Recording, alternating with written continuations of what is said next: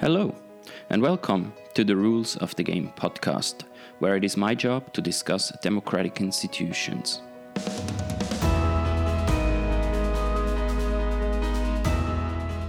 There are, broadly speaking, two forms of government parliamentarism and presidentialism. The main difference is that in a parliamentary system, the government depends on the support of parliament, the confidence of parliament, and it is also accountable to that parliament while a president in a presidential system is elected by the people for a fixed term and does not depend on parliament, but is mainly accountable to the people. Examples of parliamentary systems are the United Kingdom, Germany, or South Africa. Examples of presidential systems are the United States, Nigeria, Brazil, or Chile.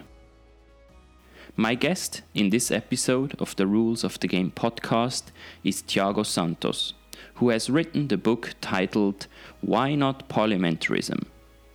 He is convinced that parliamentarism is the superior form of government and describes his arguments in the book in detail. While it is nearly impossible to make a causal argument in this regard, Plenty of statistics in the book show that parliamentary systems perform really well in welfare terms. Together, we discuss what are the important differences between the two systems, what are possible advantages and disadvantages, and about his opinion on whether the electoral law, for instance proportional representation, matters when it comes to the well functioning of the government system. We strongly agreed on the point that the discussion of this subject matter should be way more public and prominent across the globe. Tiago's motivation to write the book was first of all to contribute to that public discussion. Parliamentarism and the form of government is also pretty much absent in development economics or economic growth research, even though it seems to make such a big difference. Tiago Santos has been a Brazilian career diplomat since 2007 and has worked at the World Bank until quite recently. He has a law degree from Pontifícia Universidade Católica de in Rio de Janeiro, a professional degree from Instituto Rio Branco, Brazil's National Diplomatic Academy, and a master's degree from the University of Chicago, Harris School of Public Policy. None of the opinions here or in the book reflect the views of any institution, he has been associated with. I am your host, Stefan Kyburz, and this is the latest episode of my podcast, The Rules of the Game. I am a political economist with a PhD in economics from the University of Bern in Switzerland, and I previously held positions at the London School of Economics and Political Science and the Center for Global Development. You find a full transcript of the conversation on my website rulesofthegame.blog. If you enjoy this episode, please leave a review on your preferred podcast platform and share it with friends and colleagues. Now, please enjoy this wide ranging conversation with Tiago Santos.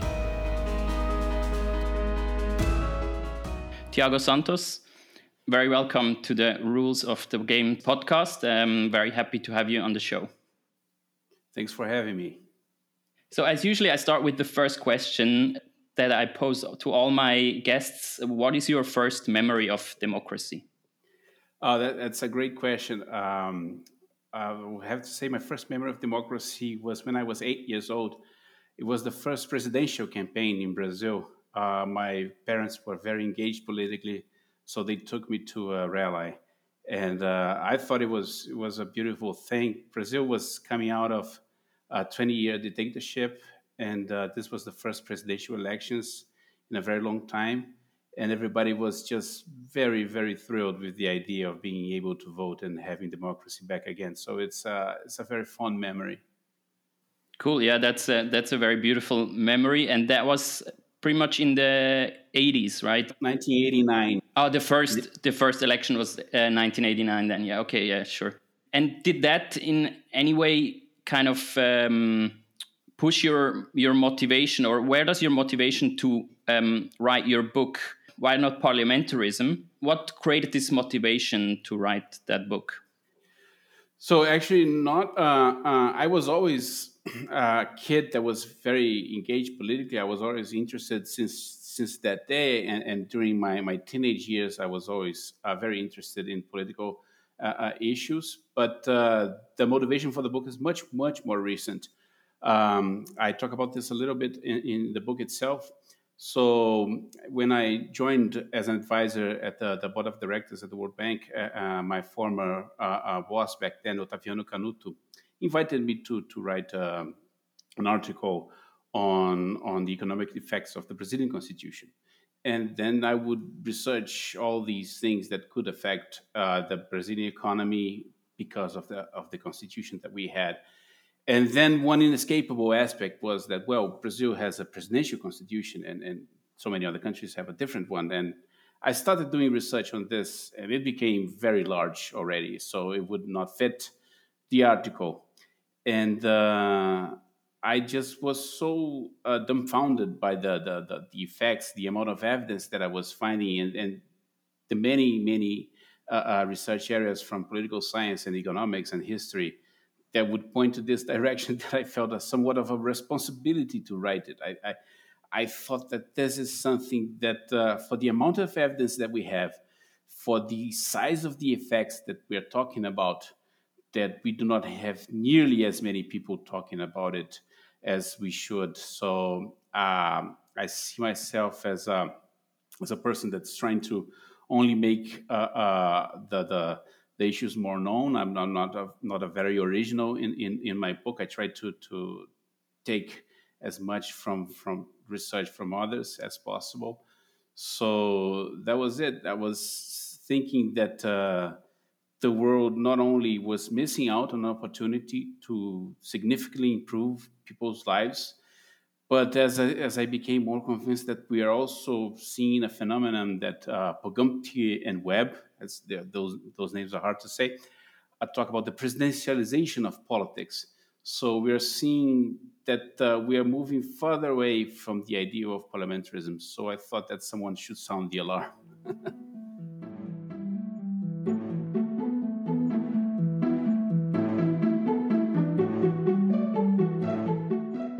think the book is actually is very interesting. It's very um, nice to read because you bring in a lot of different aspects um, uh, around this this question.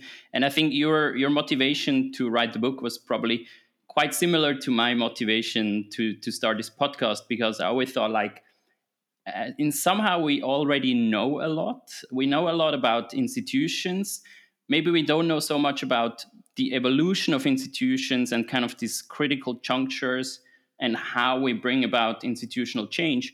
But we kind of know a lot about you know which institutions are are more successful than others or which institutions bring more balance into into the political system. And i think that's really a, a central question. And um, also we can come back to the to the question of you know why don't we see more of of this discussion? But first maybe for the listeners can you quickly recap in what's in your opinion kind of what are the main characteristics of parliamentarism compared to presidentialism? And why what are like your main arguments why uh, parliamentarism is is the the better govern, form of government?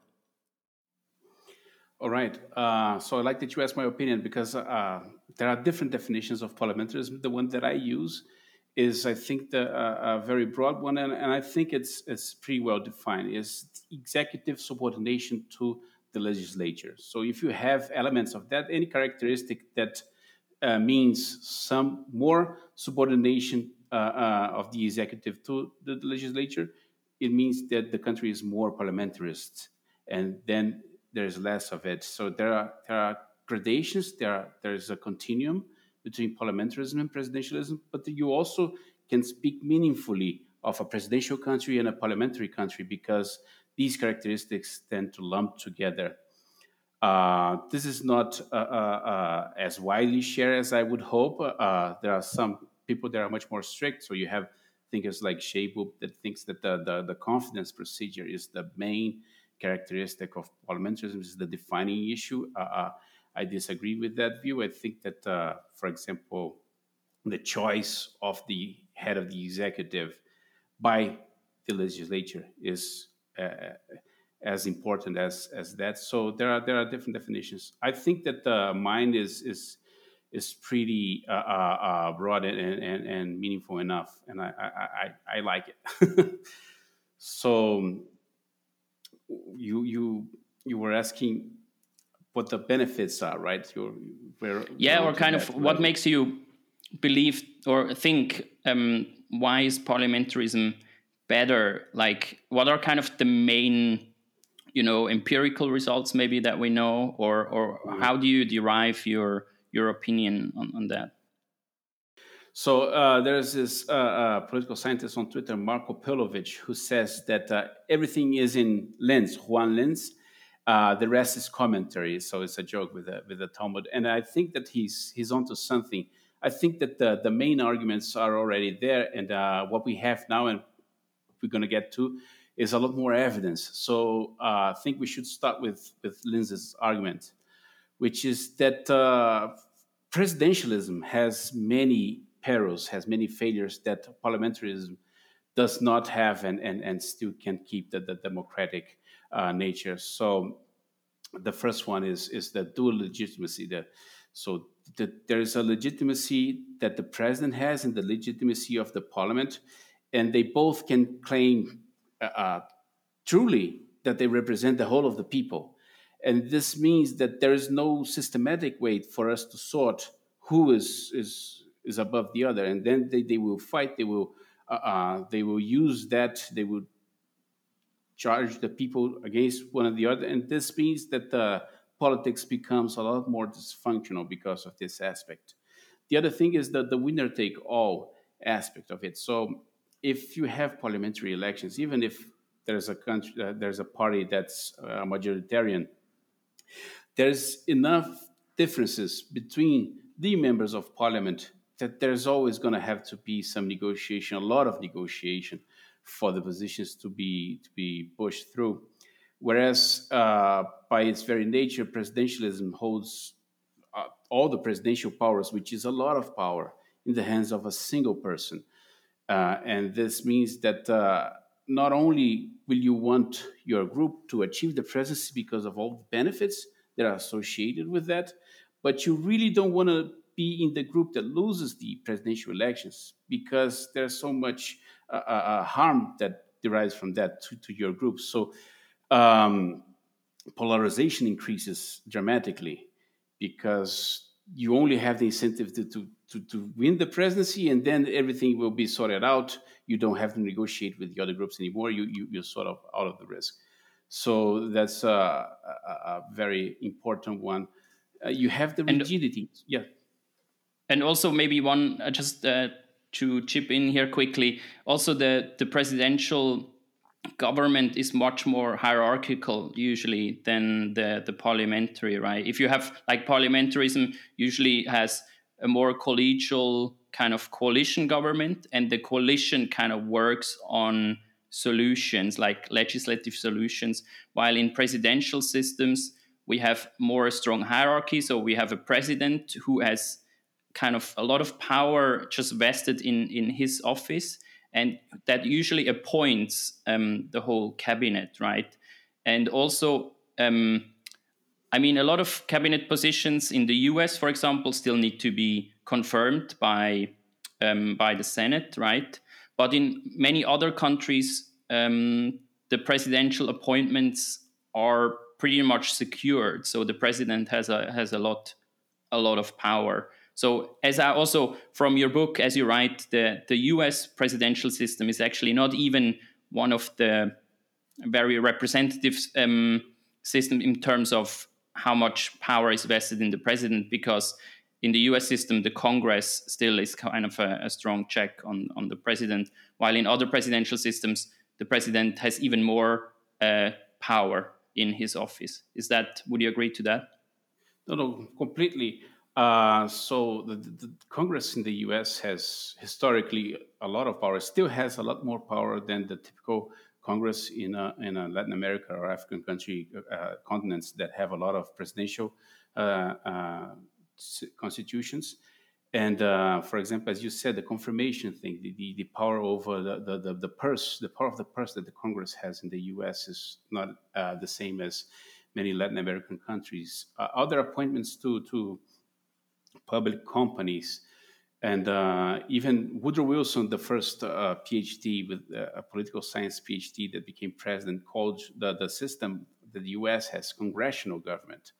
So uh, you, you even have on, on that a very uh, different aspect than, than what uh, um, Simon Bolivar, the, the, the, the, the person responsible for the independence of many Latin American countries, said that we would have elected kings with the name of presidents in, in Latin America. And when he said kings, he meant kings uh, before parliamentarism, the, the, the kings that uh, had a lot of power. So, so think that you have a Louis XIV in, in each Latin American country, and uh, that that happens to be elected. But uh, the, the, many of the, the, the pairs are the same.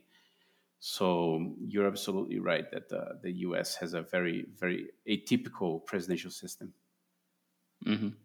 And you mentioned the rigidity. What what did you like just before I, I oh, interrupted yes. you? Um, what was that thought? So uh, it's, it's also part of Linz's uh, thesis that uh, you have a problem of rigidity in presidential systems. So um, uh, in, in Germany, for example, Angela Merkel uh, is considered a, a, very good prime minister. She can stay there for many, many years and not be considered a, a, a, threat to democracy because of all the, the, the, the, the benefits of, of parliamentarism that they can remove her at any time if they want. So she she was in, in, Germany. She led Germany for for many many years. Whereas in presidential systems, you will always have some limit to re-election because if you don't have a limit to re-election, the president will naturally accumulate so much power over him that he will never leave. So since the beginning of of, of the presidential uh, uh, system, you have limits to re-election. So you have a time that he must leave, so he can stay more if if if it's good enough. And yet, if the president is doing really badly, you also can't remove that, that person very easily.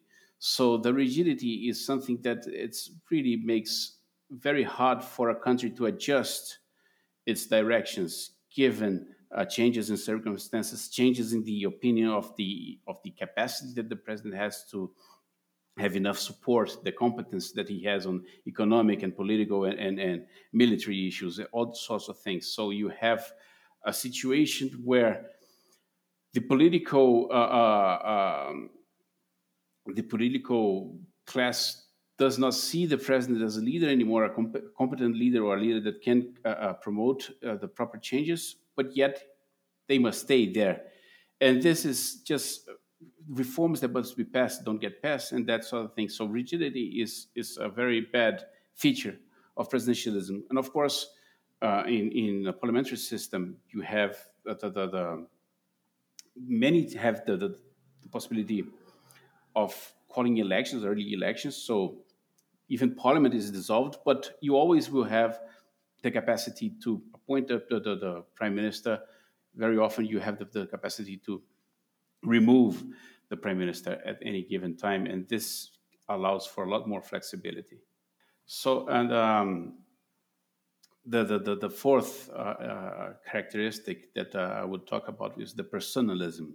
So, whereas in, in, parliamentary systems, you think of the government as a collective uh, thing, as, as, as, a collective endeavor, and in presidential systems, it's very easy to equalize the government with the person of the president and that has all sorts of risks. The, the loyalty is much more prized than uh, uh, uh, capacity to solve problems and so and being competent. And this personalism uh, very often uh, uh, increases the polarization that we talked about earlier, and has many other challenges to to, to do anti-corruption and, and that sort of thing. So you see many problems with with presidentialism. So with and this is this is I think is very much uh, uh, current. Uh, Cheibub, who is an author that I talked about already, challenged on the, the coalition part that uh, that you mentioned. But uh, even if it's true that presidential uh, countries do have coalitions, these coalitions are not nearly as strong as the coalitions that happen to, to, to appear in parliamentary countries because they get to decide everything. Whereas in, in presidential systems, these coalitions are very often uh, an exchange of small favors that uh, the president has to have the minimum support so that he can promote his agenda. So it's the nature of the coalitions are very different. Mm-hmm.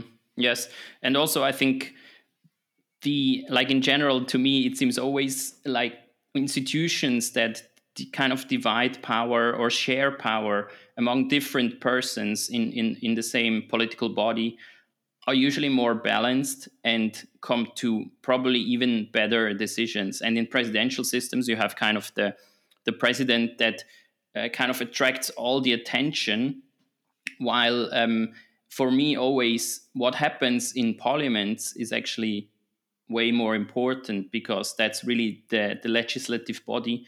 And something I don't really understand is why don't parliaments take more power away from from presidents? Because you, like also in your book say that you know in most presidential systems the, the presidents have even more power than for example in the US. Um, it's it's the president has the immediate ability to name and, and fire so many people, and he's responsible for executing the budget. Uh, and I think that uh, he he's able to do a strategy of divide and conquer.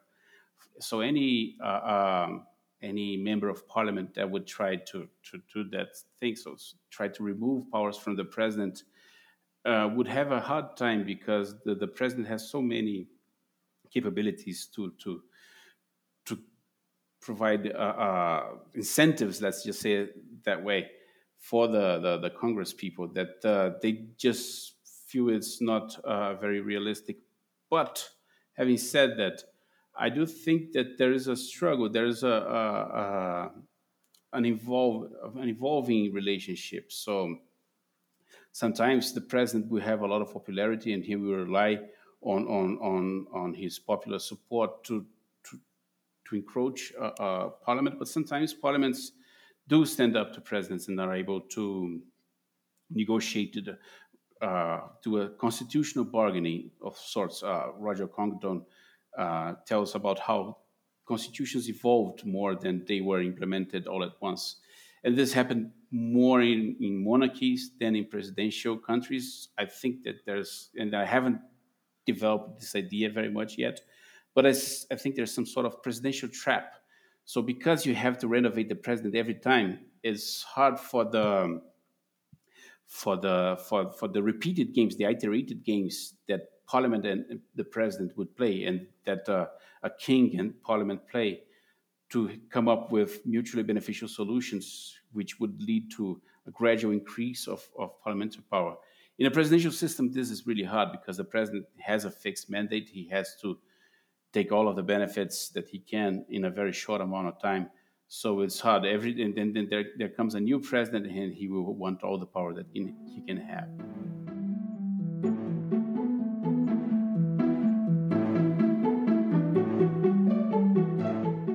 One thing that for me to me is, is very uh, important is also the electoral system. So when you say why not parliamentarism, I would say why not proportional representation. so it seems that the, the, the balance of power also within parliament is really important. And what is the kind of party landscape uh, in parliament also affects how successful parliamentarism is. I would say, because you see like um, a parliament where with majoritarian elections, like single seat plurality elections, like we have in the UK, you end up with fewer parties, uh, like bigger parties, and um, that is compared to a system which is more proportional, like for example uh, in Germany, where you have more smaller parties that build a coalition. So one danger I, th- I, th- I, think I see in parliamentary system is when they are combined with majoritarian election is that really gives if you have a majority of one party in parliament it gives the government a whole lot of power. Do you have any thoughts on that, or, or because in the book you you mention it, but you don't like you don't discuss it uh, much? I'm just curious whether whether you think just parliamentarism is is more important than kind of the electoral system itself. I do think parliamentarism is more important, and this is this comes from being from Latin America. So many countries in Latin America do have a proportional representation system, including Brazil, and uh, we see that the perils of presidentialism are still there. There was even a time that some people that make the the the, the charge that uh, proportional representation is particularly uh, dangerous in a presidential country. So that uh, but uh, I, am not going into that discussion. I just think that uh, given the, the, the, history given the, the, the, framework that i use for for my book the amount of uh, evidence from the sanity check if we look at the countries today uh, which are doing best in terms of development democracy all sorts of things are they nat- naturally proportional representation? I don't think so because you have many countries that uh, that are from british colonies, uh, Australia or, or Canada, and, and, and, the UK itself has developed tremendously under the majoritarian system. So I, I, am not saying that I don't like proportional representation. I do like it. I just think that it's not as decisive as uh, uh, as we think. I think that uh, it might be harming current parliamentary countries, yes, I think that it might be harming, but it's not uh, uh, the, the, kind of harm that is unsurmountable. Uh, we see that uh, uh majoritarian countries can still do very well. Whereas uh, presidential countries with proportional representation are still struggling a lot to, to, to get out of the middle income trap, to, to, to consolidate their democracies. So if, if I take a look at the historical evidence, the, the, the, the, the statistical evidence, I think that parliamentarism has a lot more going for it than proportional representation. I'm not against that. I just, it wouldn't be my priority.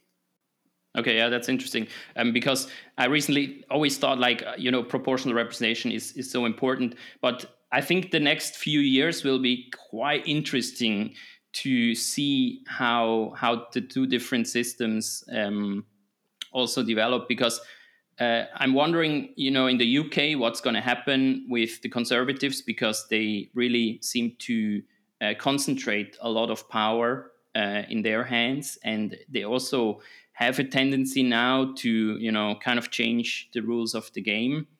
And also on the other side, for example, in Brazil, I'm I'm curious to see what happened because whether a proportional representation can kind of keep the president in check, you know, but let's uh, that's kind of uh, maybe a, a, another discussion for for for a later moment. One thing I'm curious is, you know, in development um, discussions, these fundamental institutional questions, like the form of government, like parliamentarism versus presidentialism, they just don't seem to be a very um, like central topic do you know why that is? Is this more like that development question usually evolve around uh, policies and economic um, questions rather than rather than political institutional questions?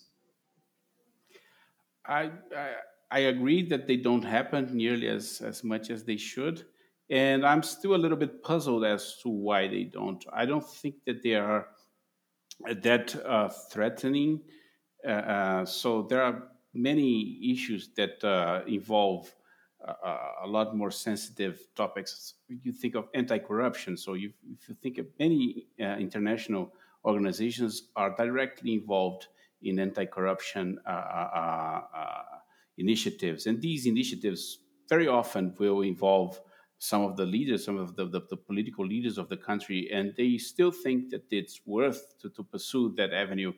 So it's it's it puzzles me why form of government is not more explored. I think, and then this comes from from from talking to to many people, from from seeing that people really don't realize the difference that it makes. People think, oh, maybe parliamentarism is a little bit better than presidentialism. But it's like uh, the metric system for the U.S. Maybe the U.S. should adopt the metric system, but that's not what's holding a country mm-hmm. back, right? You you wouldn't make adopting the metric system the number one priority that you would have for, for, for any single country. And I think that that's what people see about uh, presidentialism, parliamentarism. They just don't realize, or maybe they disagree with, with my thesis. I'm not saying that I have all of the truth, but uh, I, I think that they don't realize how large this is. Mm, I would totally agree with that.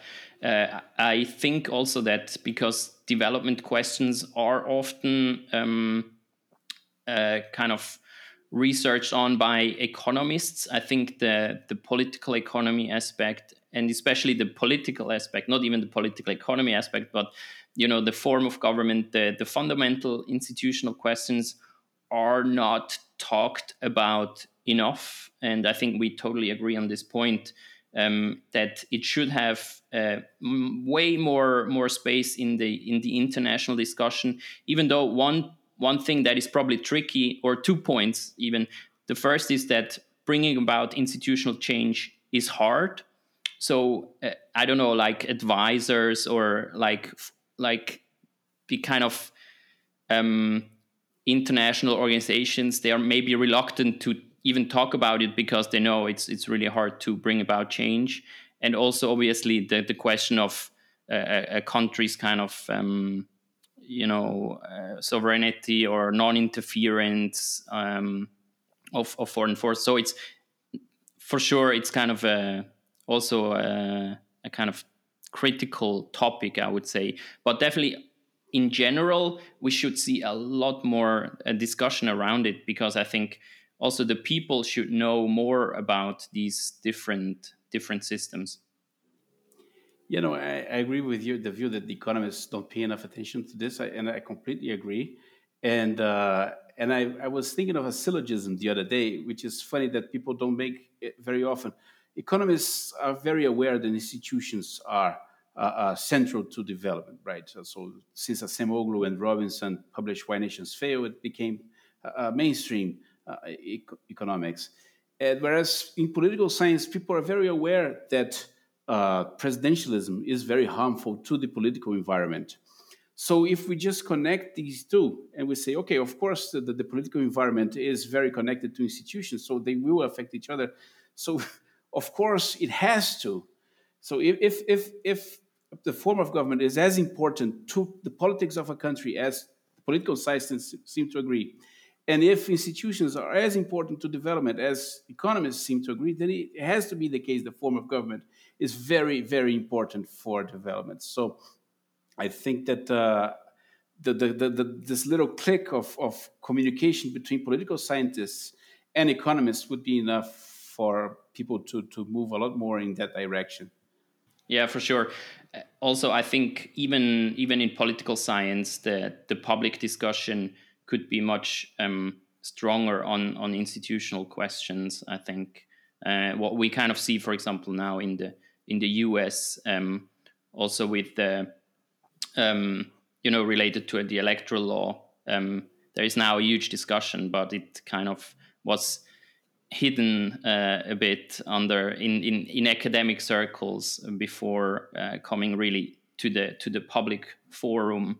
And I think these questions are are fundamental. Also, obviously we see that especially european countries with parliamentary system but also for me as i said uh, proportional representation uh, which is very important.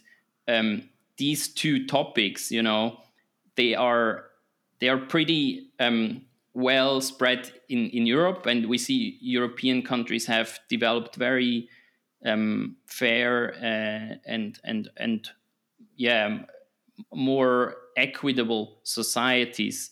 Um, but at the same time, for example, in, Afri- in African countries, we see that most countries have uh, both a presidential system. Well, yeah, at least many have um, majoritarian elections, and many also have a, a presidential system.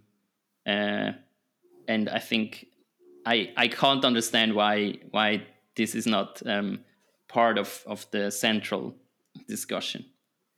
Yeah, yeah, I'm still puzzled too, and um, it's you, you, you, mentioned Africa, and it's it's remarkable that Botswana, uh, one of the three countries that uh, have been consistently parliamentary, is uh, has been developing the fastest in Africa. So that that this doesn't strike out uh, to many people as well. Maybe there's something there. it's something that um, that I'm still puzzled by.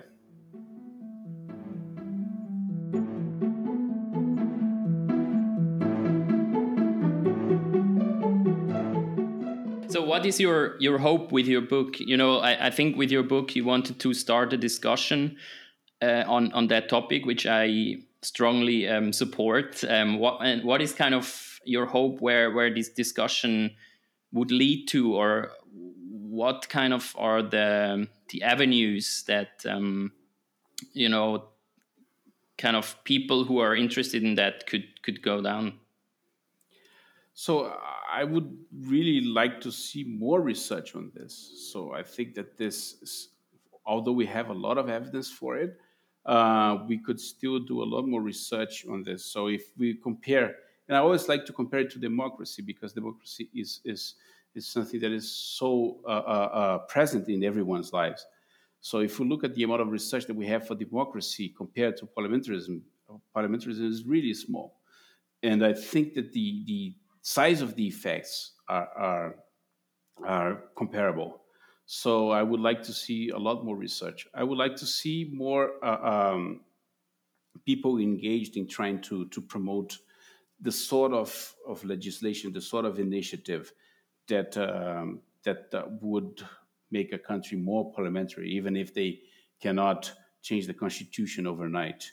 But uh, just just to talk about Uh, uh, uh, parliament in a better light would be already better. we we we always and, and parliament seems to be the punch bag of, of every democracy in the world. It's, it's, it feels like, oh, people love democracy. If only parliament wouldn't stand in the way. And then, well, you, if you love democracy, then you should really love parliament, even if you don't like a specific member of parliament which of course we won't always like all the members of parliament, that the institution itself should be more protected, should be more promoted. And, uh, and that's the kind of thing, as you said, I would really like to spark a discussion on this. Uh, uh, I, I wouldn't uh, want to see uh, huge changes happening overnight, but not to discuss this at this point, I feel like, and, and I feel it's like not discussing climate change. If, if that's that's the sort of of effect size that I think this has. This is is urgent. Mm-hmm. And sometimes I even think, and like NGOs that are engaged in democracy, like uh, that are fighting for democracy, or even also not discussing it like enough, because exactly, for yeah. me it's like such a central central issue. Exactly. Together and with the electoral law, yeah. Sorry. Of course. No, no, and, and that's that's that's something that I think is even counterproductive because often these NGOs they do a great job of promoting democracy and talking about the elect, electoral competition, and then they they create this environment. People are tired of, of authoritarian, authoritarianism, and they go and they give democracy a chance, but they give a, a, a flawed kind of democracy, which is presidentialism, a chance which will uh, uh, uh, have all sorts of problems and very, very often devolves into authoritarianism once more. And this will make people more cynical of democracy in the first place. So I would really think that for the benefit of these NGOs, for these institutions that are promoting democracy in the world, that they would talk about, well, we should really do the, the one that has worked best in the countries that has been tried. Yeah, exactly. Cool. Yeah, totally agree.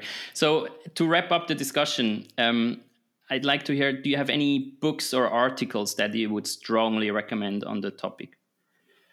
So, uh, um, modesty aside, I really think that my book uh, has a very good general overview. I think that the, that it, it, it, tries to fill a gap. So, but I, I aside from that, yeah, I can recommend I, it too for sure. thank you.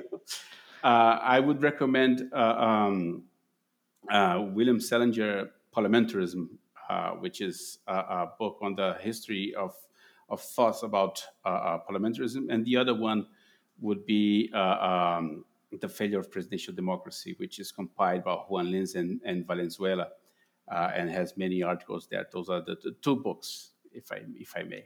Yeah. Thanks a lot for for sharing those, and I will uh, definitely uh, link to them in the in the show notes so people can uh, can have a look at them. Cool, and also of course to to your book. All right, um, Tiago, thanks a lot for for that discussion. It was very interesting to hear your views, and um, hopefully we can have a, a follow up discussion at some later point in time to see how things developed. Well, anytime. Uh, this was great. This was, this was, a very good conversation. I, I really like uh, to follow you, and, and that, that podcast is really good. Well, thank you. Cool. Thanks a lot, Tiago. Bye bye. Bye.